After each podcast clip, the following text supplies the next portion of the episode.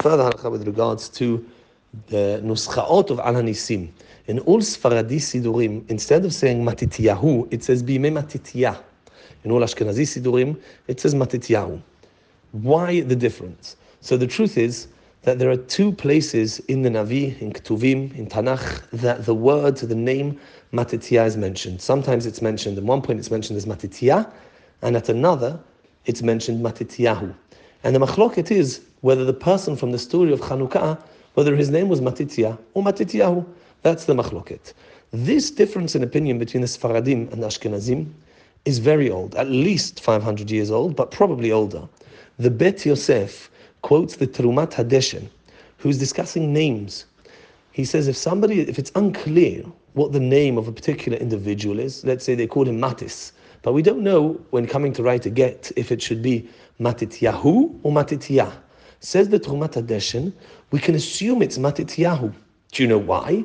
Because probably when somebody gives a name to their child, as they would be naming that the child Al Shem, the person from the Chanukah story.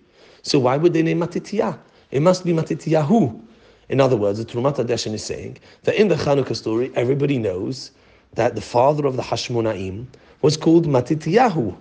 And therefore, seeing as we all say that in Al Hanisim, says the Terumat Hadeshen, it can be assumed that the parents of this child, when they named him, they were trying to name him after this hero in the Chanukah story. So therefore, we'll assume that this Matis is actually, his nickname is Matis, but his full name is Matityahu. That's what the Terumat Hadeshen says.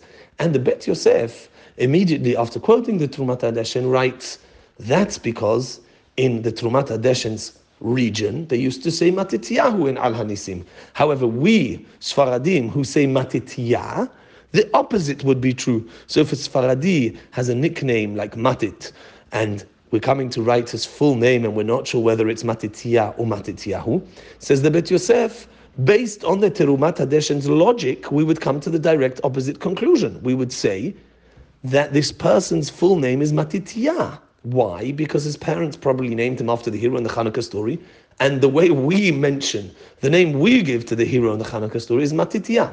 So we see very clearly in the Bet Yosef's times there was already this difference between Sfaradim and Ashkenazim, and therefore a Sfaradi who has accidentally said Matityahu until now should revert to the Ikar min shel Sfaradim, which is Matitya, and Ashkenazi should of course say Matityahu.